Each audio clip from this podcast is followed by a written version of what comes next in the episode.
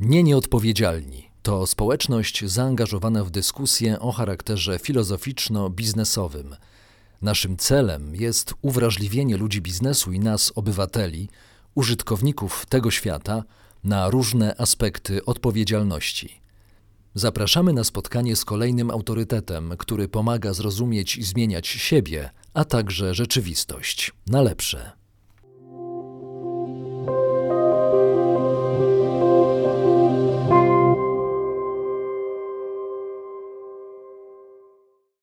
Dzień dobry, witam Państwa. Dzisiaj w telewizji Nie Nieodpowiedzialni będziemy rozmawiać o tym, co się dzieje na styku pomiędzy technologiami a społeczeństwem. Do rozmowy zaprosiłem profesor Aleksandrę Przegalińską z Katedry Zarządzania w Społeczeństwie Sieciowym w Akademii Leona Koźmińskiego w Warszawie. Mój gość jest też międzynarodową ekspertką w dziedzinie sztucznej inteligencji, filozofką, autorką publikacji naukowych i książek popularyzatorskich naukę, w tym także książki nieludzka, arcyludzka, sztuczna, sztuczna inteligencja, którą miałem przyjemność e, napisać razem e, z Tobą, Olu. E, jesteś w niej główną narratorką. Tym bardziej bardzo, bardzo serdecznie witam Cię i mm, dziękuję za możliwość porozmawiania z Tobą po raz kolejny. No ja się bardzo cieszę, jak zawsze, kiedy rozmawiamy. Kiedy rozmawialiśmy poprzednio, to nam z tego wyszła chyba naprawdę fajna książka, więc tym bardziej jestem radosna, że mamy okazję rozmawiać znowu. I cały czas oczywiście polecamy książkę Arcyludzka, Nieludzka, natomiast ja teraz chciałbym jeszcze pochwalić się za Ciebie książką, którą mam e, w ręce, czyli Społeczeństwo Współpracy, którą napisałaś razem z Dariuszem Jemielniakiem. E, I o te, treściach tej książki dzisiaj chciałbym z Tobą porozmawiać e, w temacie społecznej rewolucji technologicznej. Takie powszechne rozumienie e, współpracy w społeczeństwie to jest albo szeroka gama organizacji pozarządowych, albo w ogóle ekonomia współdzielenia, czy modele rynkowe oparte na pożyczaniu, partycypacji, fragmentaryczności, która składa się w całość, jak na przykład w no, modelu peer-to-peer czy blockchain. Jednak wy sięgacie dalej, to znaczy w wstępie już do tej książki mówisz o tym, że rozwój społeczeństwa współpracy dalece wykracza poza gospodarkę dzielenia się i dekonstrukcji kapitalizmu. Jak dalece? Co to za modele, o których piszecie? E, no, może powiem parę słów wstępu, bo ja w ogóle uważam, że ta książka e, Społeczeństwo Współpracy, ona też była wydana wcześniej w Stanach przez MIT Press jako Collaborative Society, jest bardzo kompatybilna wobec naszej książki, czyli Twojej i mojej, którą napisaliśmy, e, ponieważ jedna z nich mówi o tym, co technologia może i jakim technologia jest jakby partnerem dla człowieka, a druga bardziej kładzie nacisk na to, jakim, jaką technologia jest platformą albo pośrednikiem do e, że tak powiem, zawiązywania się relacji społecznych wszelkiego typu. My zresztą w tej książce mówimy głównie o społeczeństwie, ale jednak mówimy przede wszystkim o społeczeństwie online, o sieci, która online może rzeczywiście w skoordynowany, e, skonsolidowany sposób e, działać na bardzo różne sposoby. I tutaj, o, o, ile w naszej książce ta technologia to jest niemalże partner, w którym się przeglądamy, ta sztuczna inteligencja jest właśnie ludzka i arcyludzka, i nadludzka, i nieludzka, i wszelka, to tutaj w tej drugiej bardziej mówimy o tym, że to jest platforma do naszych interakcji ze sobą nawzajem. I myślę, że w tym sensie one stanowią taki, taki, taką fajną, no, takie fajne puzzle ze sobą. Ale też powiem może, że myśmy tą książkę pisali z Darkiem dosyć długo. E, i pisaliśmy ją w, no, przez 2-3 lata i skończyliśmy ją w ubiegłym roku. Potem ona tam wylądowała u wydawcy. Oczywiście to trochę trwało zanim wyszła i pamiętam, że ja miałam takie poczucie, kiedy ją skończyliśmy i chyba wydawcy odrobinę też, że może my mówimy o jakimś fenomenie, który dziś jest marginalny, on jakoś gdzieś się tam mieni, może się w przyszłości pojawi, ale raczej, że ta ekonomia współdzielenia, o której wspominałeś, wszystkie te modele no, poza kapitalizmem są w odwrocie że one były istotne na początku lat 2000, na przykład gdzieś pod koniec lat 90., początek lat 2000, kiedy ta sieć, ten internet był taki bardzo no, dynamicznie się rozwijający, otwarty, ten krajobraz mediów społecznościowych nie był taki skonsolidowany. Ludzie więcej robili w takim peer-to-peer modelu i bardzo open source był wtedy też modny Jochaj Benkler pisał tutaj o wspól, wspólnotach ala kibuc, prawda, online bez ograniczeń, a potem wydaje się, że ten taki nurt właśnie współpracy otwartej, wolnej też troszeczkę mm, został zdominowany przez jakieś inne modele partycypacji. Upowszechniła się platforma, ale rozumiana jako model biznesowy przede wszystkim dla przedsięwzięć no, o, o charakterze no, no takim no, e, prozyskowym, tak bym to określiła. I Rzeczywiście no, czas y, publikacji tej książki, ostatecznie wejścia jej na rynek, przypadł na e, teraz ten koronawirusowy kryzys. I to jest ciekawe, bo ten koronawirusowy kryzys kompletnie przemodelował no, sytuację, można powiedzieć, i, i sprawił, że modele otwartej współpracy stały się znowu bardzo istotne. To znaczy, mówienie o otwartej współpracy nie tylko jako czymś, co jest przeciwstawione jakimś modelom, które służą zyskowi, ale jako modelowi współpracy w sytuacjach zagrożenia, na przykład, które ma globalny charakter. To znaczy, teraz nie jest czas na wyścig o najlepszą szczepionkę. Teraz nie jest czas na, nie wiem, e, budowanie zamkniętych ekosystemów, tworzenia terapii na koronawirusa, o których inni się nie dowiedzą. Bo jeśli inni się nie dowiedzą, to nie będą zdrowi. I wtedy ten świat usieciowiony nie będzie mógł działać, prawda? Bo to jest sieć naczyń połączonych. I Okazuje się, że otwarte modele partycypacji, gdzie wszystko robimy razem na zasadzie wspólnie ustalonych zasad, ale też w dużej transparentności, są nam teraz bardzo, bardzo z wielu względów e, potrzebne. Zresztą ostatnio e, czytałam taki też raport biznesowy, w którym właśnie mówi się o powrocie open source'u. Już w innym trochę modelu niż ten, który jest znany z 2000 lat, ale wydaje się, że, że w równie ciekawym i podobnym, e, jeśli chodzi o zasady. I my w tej książce strasznie właśnie na to stawiamy. To znaczy mówimy, że bardziej niż e, competition, konkurencja między ludźmi, e, dzisiaj w dobie już postkapitalizmu liczy się udana współpraca między nimi, że ona może mieć bardzo różne odsłony i charakter, może być czasami bardzo brzydka też, ale będzie działać. Na przykład hejterzy też świetnie współpracują w sieci, żeby kogoś z niej wykurzyć. Więc mówimy o tym, że ta współpraca dziś jest potrzebna bardziej niż kiedykolwiek, a też, że nie docenialiśmy jej wcześniej, bo ona zawsze była takim motorem napędowym do naszego społeczeństwa cywilizacji. W książce podajecie y, szereg dowodów naukowych na to, że ludzie współpracują ze sobą i co im to daje. Y, opieracie się też po prostu na mm, czymś, y, co mogę nazwać wprost, że to jest wasza wiara w to, że, że to tak powinno wyglądać. Czy to jest tak, że mm, no właśnie, razem z Twoim wydawcą, jego myśleniem poprzednim, możemy powiedzieć, że to jest rodzaj znowu utopii, która, którą tworzycie, takiej utopii technologicznej. Jak od mhm. strony filozoficznej możesz do tego podejść? Mhm. No wiesz, e, Darek, e, który jest współautorem tej książki, Jemielniak, jest zapalonym wikipedystą i to już od e, no, nastu lat co najmniej. I wydaje się, że Wikipedia jest takim przykładem no, działania, aktywności, która ma w zasadzie dosyć ahierarchiczny charakter, globalny i wolontarny, czyli no nie zyskujesz nic finansowo na tym, że może prestiż jakiś wirtualny, prawda, status wirtualny w jakimś stopniu, ale, ale też niespecjalnie, ale, ale dokładasz swoją cegiełkę do, do, do, wiedzy powszechnej, tak? która jest otwarta, która jest dobrze spozycjonowana, którą widać, która się dystrybuuje i tak dalej. Więc mi się wydaje, że w przypadku Darka to było tak, że on po prostu oparł się głównie na swoim doświadczeniu, modelu, który zadziałał. I oczywiście możemy powiedzieć, no z jednej strony jest Wikipedia, a z drugiej strony jest Uber, równie popularny, a jednak no, mieniący się byciem mm, ekonomią współpracy, a w gruncie rzeczy no, po prostu bardzo często oparty na wyzysku zwyczajnym. I e, i można powiedzieć, że ta, ten model Wikipedii, jakże udany, został przechwycony w jakiś sposób przez tamte inne mm, formy, ale tak naprawdę my w toku mm, no, rozglądania się nad przykładami do tej książki odkryliśmy masę różnych inicjatyw różnego typu, które mają charakter współpracy, które mają charakter społecznościowy, czyli są o budowaniu jakiejś community wokół celu, bardziej luźnej albo bardziej skonsolidowanej, na krótko, na długo i tak dalej, które nie muszą mieć w ogóle takiego charakteru jak Uber, tylko są zawsze w tym wachlarzu gdzieś pomiędzy.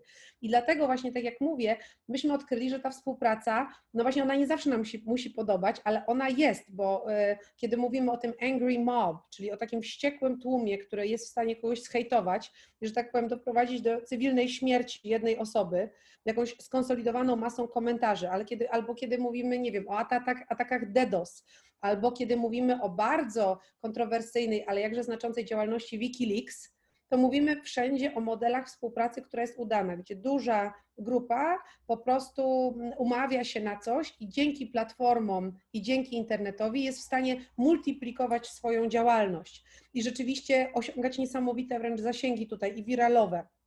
Także nam w tej książce chodziło o to, żeby pokazać, że ta współpraca jest też tam, gdzie jej nie widać, albo tam, gdzie byśmy nawet nie chcieli być może nazywać czegoś współpracą. Ja e, do tego się posunęłam, że w tym rozdziale, który tam pisałam pod koniec tej książki, tutaj pokazałam przykład Tindera jako platformy współpracy. To znaczy, nagle się okazuje, że tworzymy jakieś na przykład media społecznościowe czy aplikacje, które służą konkretnym celom, a ludzie i tak potrafią tak je poprzesuwać, i tak zmienić ich funkcjonalności, żeby poprzez nie współpracować wokół jakiegoś celu. Że nagle kampanie e, polityczne na przykład mogą się toczyć na Tinderze, gdzie kandydaci próbują, no właśnie, w tym modelu, który proponuje Tinder ze swajpowaniem w prawo i w lewo, tak czy siak porozumiewać się z jakimiś społecznościami i budować jakieś akcje. Więc, że my tej współpracy naprawdę poszukujemy i wbrew temu, co słyszeliśmy od neokonów, i wszelkiej maści też neoliberałów, pewnie o indywidualizmie, my tu mówimy raczej o albo kooperacji, albo koopetywizmie. Tak słyszałam, że jest takie, takie pojęcie, prawda, czyli coś między kompetytywnością a współpracą, że nawet jeśli jesteśmy kompetytywni, to najlepsze rezultaty osiągamy, kiedy budujemy jakieś społeczności i rzeczywiście ta technologia bardzo wzmacnia, wzmacnia ich działanie, więc w tym sensie no, szukaliśmy tej współpracy prawie wszędzie. Cieszy mnie to, że użyłaś słowa indywidualizm i odnosisz nas do tego, co mm, było przed tym przekroczeniem, o którym wypiszecie. No bo tutaj mieliśmy tę gospodarkę neo czy neoliberalną, e, mieliśmy indywidualizm, który, mm, który e, niejako konstytuował ją. E, w czasach postkorony, w czasach postkapitalizmu, w, w czasach właśnie koopetytywności, jak, jak wspomniałaś, czy indywidualizm jest odwrocie, czy, czy jednak nie zauważasz, że on może mieć jakąś wartość dla jednostki, właśnie pozytywną, budującą ją? To znaczy, ja nie uważam, żeby indywidualizm należało wyrzucić jakoś do, do śmietnika, bo bardzo często na przykład y, e, powiedzmy ta współpraca zakłada leadership, zakłada jakieś czyjeś y, no, no tutaj nałożenie pewnych ram na daną strukturę. My wprawdzie zauważamy tutaj za Peterem Glurem, że e, leadership jest najlepszy, kiedy jest rotujący, to znaczy kiedy mamy zmiany liderów, że to jest zdrowe, powiedzmy, jakiś taki mechanizm we współpracy. Natomiast e, rzeczywiście no, uważam, że indywidualizm, jakaś, jakaś, jakaś charyzma, jakieś jakby powiedzmy ambicja, cele, pasja, to nie są rzeczy, których powinniśmy się absolutnie pozbywać. Ja też nie sądzę, żebyśmy chcieli migrować w takim, nie wiem, kierunku, no okej, okay, ostrożnie powiem, ale chińskim. E, to znaczy, że no, no sieć tak czy siak oczywiście e, daje nam platformę do naprawdę bardzo szerokiej współpracy, tak znacznie szerszej niż ta nasza lokalna, geograficznie ograniczona. I, i, I, to jest fakt, że też wypłaszcza rozmaite struktury sieć, prawda? No, te konta społecznościowe, ok, niektóre mają jakieś badże, że są bardziej znanych osób, a inne są mniej znanych osób, ale właściwie tak naprawdę wszystkie są do siebie dosyć podobne. I to jest, y, to jest też bardzo ciekawe moim zdaniem, to wypłaszczenie, które następuje poprzez technologię. No mm, i my pochwalając współpracę, czy nawet przypatrując się, nie wiem, pszczołom, mrówkom, to są takie, prawda, gatunki bardzo mocno współpracujące, też w pewnych aspektach do nich y, należymy, no to nie mówimy tutaj, że my mamy zmierzać ku temu, żeby był pełen kolektywizm i homogeniczność, e, tylko raczej mówimy o tym, że tych modeli współpracy może być bardzo dużo, tak, że nie zmierzamy ku jednemu, który jest masowy, gdzie wszyscy powiedzmy rzucają się na jeden cel, dlatego że lider tak powiedział i prawda, zapominając o wszystkim innym, robią to, e, co, co lider każe. I zresztą Darek tutaj powołując się na przykład Wikipedii mówi, że Wikipedia jest oparta na konflikcie na konflikcie zdań bardzo często, prawda, że jest walka o rozmaite hasła, o to, jak one powinny być wyedytowane od osób, które są edytorami tam, które są w to zaangażowane i wkładają swój pogląd w to, jak to powinno wyglądać, że to są struktury, no, w gruncie rzeczy bardzo otwarte i w których często tworzenie innowacji jest oparte na konflikcie, który wynika z indywidualności. Więc wydaje mi się, że, że, że o, to, o coś takiego pewnie nam bardziej chodzi, chociaż no, ten kolektywizm chiński no też ma osiągi swoje, prawda? No trudno mu się nie przyglądać z taką dużą e, uwagą. Jest skuteczny. Tutaj chodzi o e, takie zjawiska jak e, kultura remiksu, współprodukcja, gospodarka daru, nauka obywatelska, współkonsumpcja mediów, śledzenie przez urządzenia noszone przez e, użytkowników i użytkowniczki, czy w ogóle całą naturę komunikacji cyfrowej. Jak to wszystko zmienia społeczeństwo? Czy jesteśmy już bliżej właśnie tego społeczeństwa współpracy przez, przez koronę, w czasach już post-korony? No to jest mega ciekawe zjawisko, bo można na nie spojrzeć z bardzo wielu stron i zobacz, co się teraz na przykład dzieje. Z jednej strony byliśmy świadkami, zwłaszcza w tych ostatnich kilku tygodniach, kiedy ta pandemia się rozpoczynała i była tam powiedzmy w takim największym natężeniu, też medialnie była najbardziej tak, można powiedzieć, rozdęta kampania wokół niej, w sensie, że słyszeliśmy o tym koronawirusie tak bardzo dużo, teraz chyba odrobinkę mniej słyszymy, jakoś to się wygasiło, przynajmniej w wymiarze medialnym. E, natomiast y, to, to jest ciekawe, bo wtedy słyszeliśmy też o masie działań właśnie o charakterze współpracy myśmy nawet postawili z Darkiem taką tezę, bo po naszej książce napisaliśmy krótki artykuł dla medium.com, gdzie powiedzieliśmy, że społeczeństwo współpracy daje radę, a rządy niespecjalnie. I ze sektor prywatny też jakoś w dziwnym jest wyczekiwaniu, że, że to ludzie organizują się, żeby robić face shieldy, maski, robią aplikacje, w których można wpisywać, jakie zapotrzebowania mają które szpitale, to ludzie drukują właśnie maski w 3D, to ludzie czy małe zespoły naukowców, ale też zapaleńców, entuzjastów próbują robić jakieś proste respiratory za 20 dolarów, czy tam 200 dolarów, tak czy siak śmieszna suma.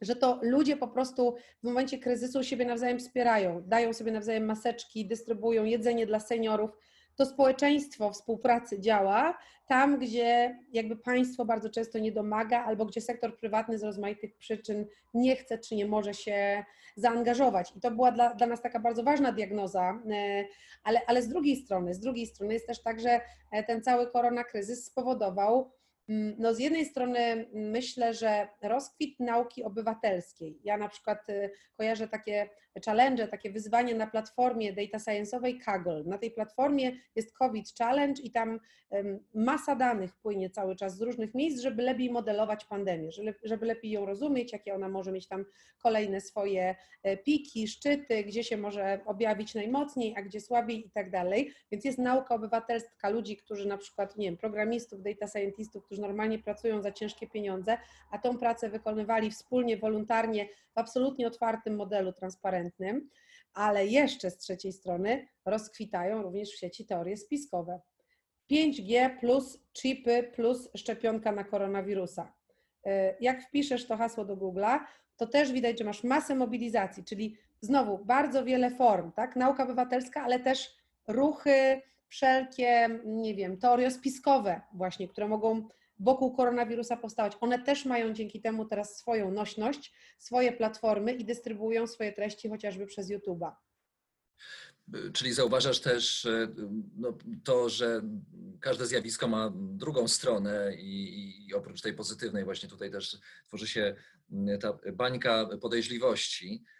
Ale to właśnie skonsolidowana niesamowicie, bo to ktoś prowadzi, to są, wiesz, całe kampanie, to jest wymyślone, to jest e, dystrybuowane przez najbardziej takich aktywnych członków, że tak powiem, ta sieć jest skuteczna. Z punktu widzenia, jeśli patrzeć przez, e, tylko i wyłącznie przez pryzmat kolaboracji czy współpracy, bo kolaboracja ma specyficzne znaczenie w języku polskim, więc powiedzmy współpracy, no to to jest skuteczne. To jest pozytywne w tym sensie działanie, bo to jest działanie skuteczne, pragmatyczne i działa. działa.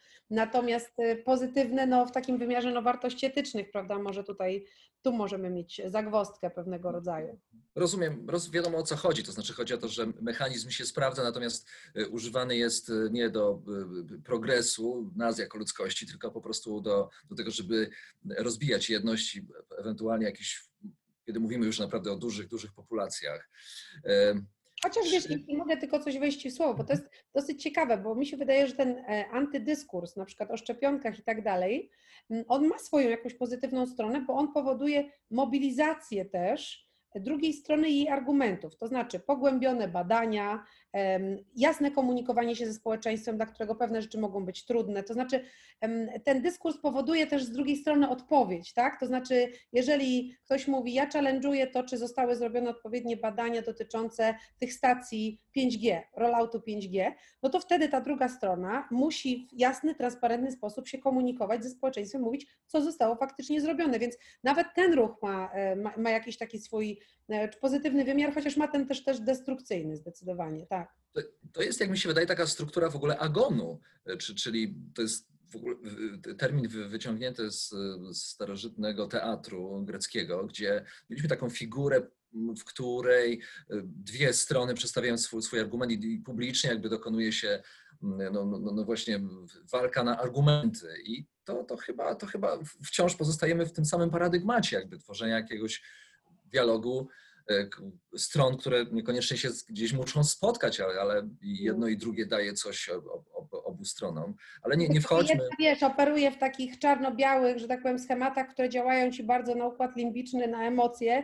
Druga próbuje argumentować racjonalnie i jest przez, przez to w trudniejszej pozycji, więc to jest na pewno dyskurs nierówny, ale zgadzam się, że ma agonistyczny charakter faktycznie. Jak w ogóle daleko jesteśmy od wprowadzenia pełnego społeczeństwa współpracy?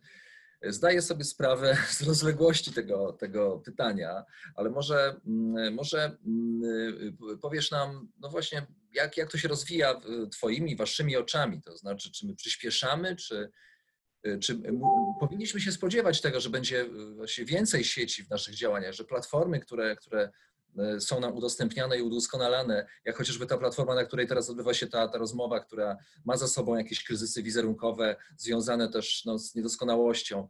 Tak. E, czy, czy, czy, czy jak, jak to przyspieszy i na ile efekty tego przyspieszenia zostaną z nami już, już na, na, na zawsze? No, na pewno była akceleracja teraz y, tych modeli współpracy. No i pytanie dla mnie też szalenie istotne, ile z tego zostanie. Ja jestem trochę, powiem Ci szczerze, przestraszona tym dyskursem powrotu do starej normalności. To znaczy tym, że jakoś tak ostatnio zwłaszcza poczułam w Polsce, że wszyscy już odetchnęli, stwierdzili, to za nami, e, no to teraz e, wracamy do tego, co było.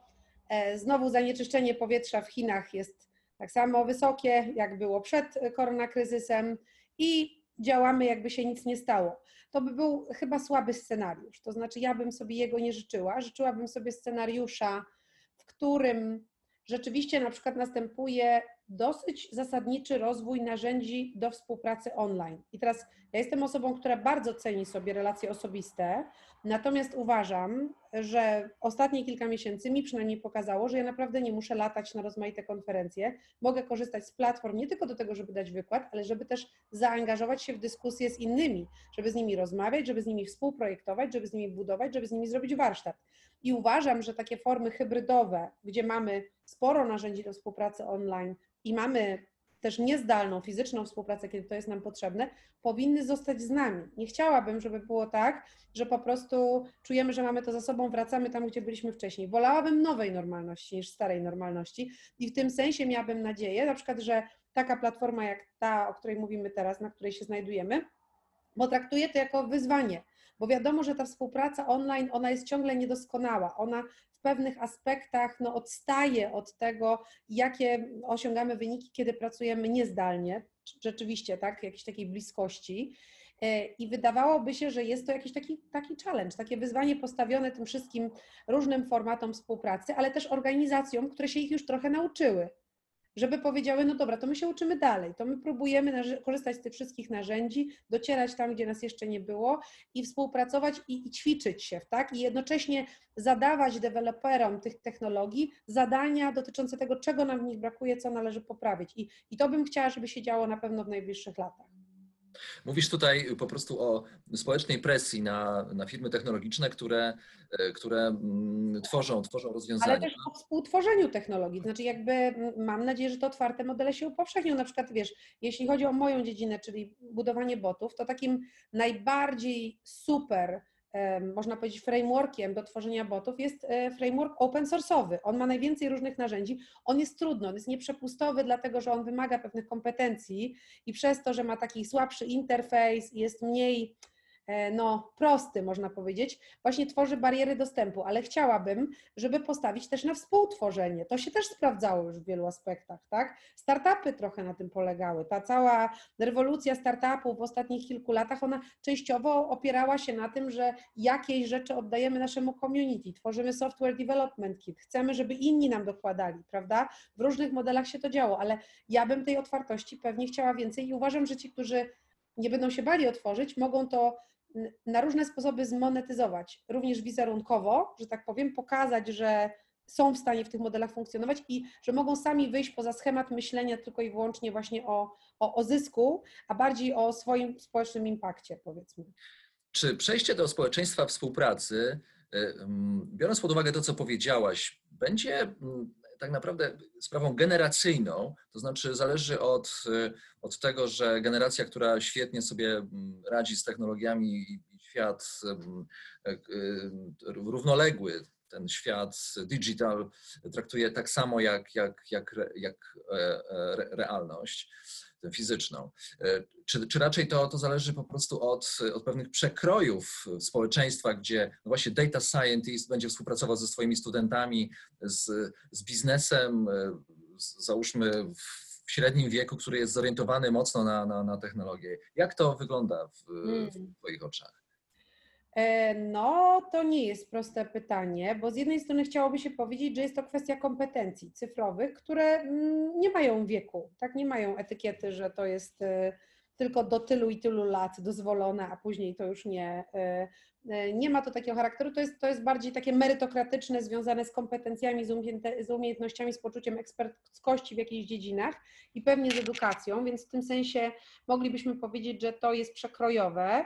Mm, Natomiast z drugiej strony, no ja muszę powiedzieć, że nie mam tutaj złudzeń, że młode generacje e, myślą o świecie jednak trochę inaczej. Mm, Nie chcę używać terminu OK boomer, ale powiedziałam to jednak. E, I rzeczywiście, e, na przykład jak patrzę sobie na moich studentów i na to, co jest dla nich ważne w ich życiu, nad czym oni chcą pracować, oni byli mega wkręceni, jak teraz zajmowali się analizą sentymentu dotyczącego koronawirusa w mediach społecznościowych. Czy ludzie się boją, czy nie boją. Oni chcieli to zrozumieć. Oni chcieli zrozumieć przebieg pandemii. Oni chcieli e, budować boty, które będą kierować ludzi do najbliższego możliwego szpitala. Oni się chcieli przydać w czymś, co jest ważne, dobrosprawcze. I no, ja jestem e, znana wśród e, swoich znajomych jako fanka milenialsów i nie będę się tego wypierała, że rzeczywiście po pierwsze fajny oni mają mindset, bardzo dużo z nich ma fajny mindset, ale z drugiej strony jest jeszcze jedna rzecz w tym wszystkim taka, że na przykład dla nich przejście na edukację zdalną było tak.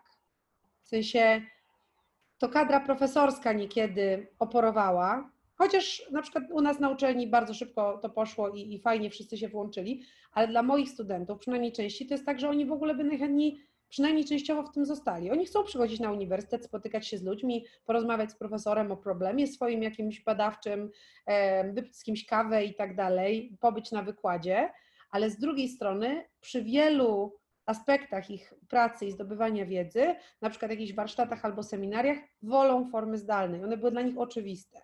Więc w tym sensie ten czynnik generacyjny moim zdaniem też jest niebagatelny. Teraz wreszcie, mm, jak nazwać to, co się dzieje i to, y, co być może kiedyś w przyszłości piszemy do konstytucji? Nie żartuję teraz. To znaczy, że ani dzielenie się, ani gospodarka. y, Jak, jak nazwać ten nowy ustrój społeczno-gospodarczy, który może być oparty na rozwiązaniach technologicznych, w tym także sztucznej inteligencji, o której y, wspominaliśmy dzisiaj mniej, ale, ale cieszę się właśnie, że ta, ta rozmowa z Tobą postrzeganą jako przeważnie jako osobę, która jest data scientystką i specjalistką o sztucznej inteligencji, tutaj mówi o, o innym kontekście, o innym Mhm. sposobie użycia sztucznej inteligencji. Więc jak to nazwać? Ojej. E, na pewno jakiś społ- społecznościowy kooperatywizm coś tutaj wokół tego bym myślała. Kooperatywizm już jest znany, nie? Jakby w przeciwieństwie do właśnie uplatformienia. To jest taki, ale właśnie zastanawiam się, czy społecznościowy, czy społeczny, e, czy zaangażowany. Pewnie tutaj różne można by było znaleźć e, e, przymiotniki, które to dobrze opiszą. Opiszą, ja bym jeszcze dodała kosmopolityczny, ale to ja, prawda? Ale też mógłby być lokalno-kosmopolityczny, bo lokalne wspólnoty też są ekstra, więc trochę lokalny, a trochę globalny, glokalny może, glokalny kooperatywizm społeczny. Świetne. Nawet e, nie wyobrażasz sobie, jak, e, jak, jak, e, jak prawdopodobnie trafiasz w- sedno e, właśnie, właśnie problemu, jak, jak nazywać. Natomiast e, ja e, rozmawiając z Tobą na te tematy nabrałem wielkiej ochoty zaproszenia Ciebie do kolejnej rozmowy, którą zatytułowałbym wstępnie Społeczna odpowiedzialność sztucznej inteligencji. Nie wiem, czy, czy odpowiadałaby Ci kontynuacja tej rozmowy, prze, przerzucając się na, na, na ten właśnie obszar. Tak więc dziękując Ci bardzo, profesor Aleksandra Przegalińska, Akademia Leona Koźmińskiego w Warszawie. Zapraszam do kolejnej rozmowy. Cieszę się już na nią.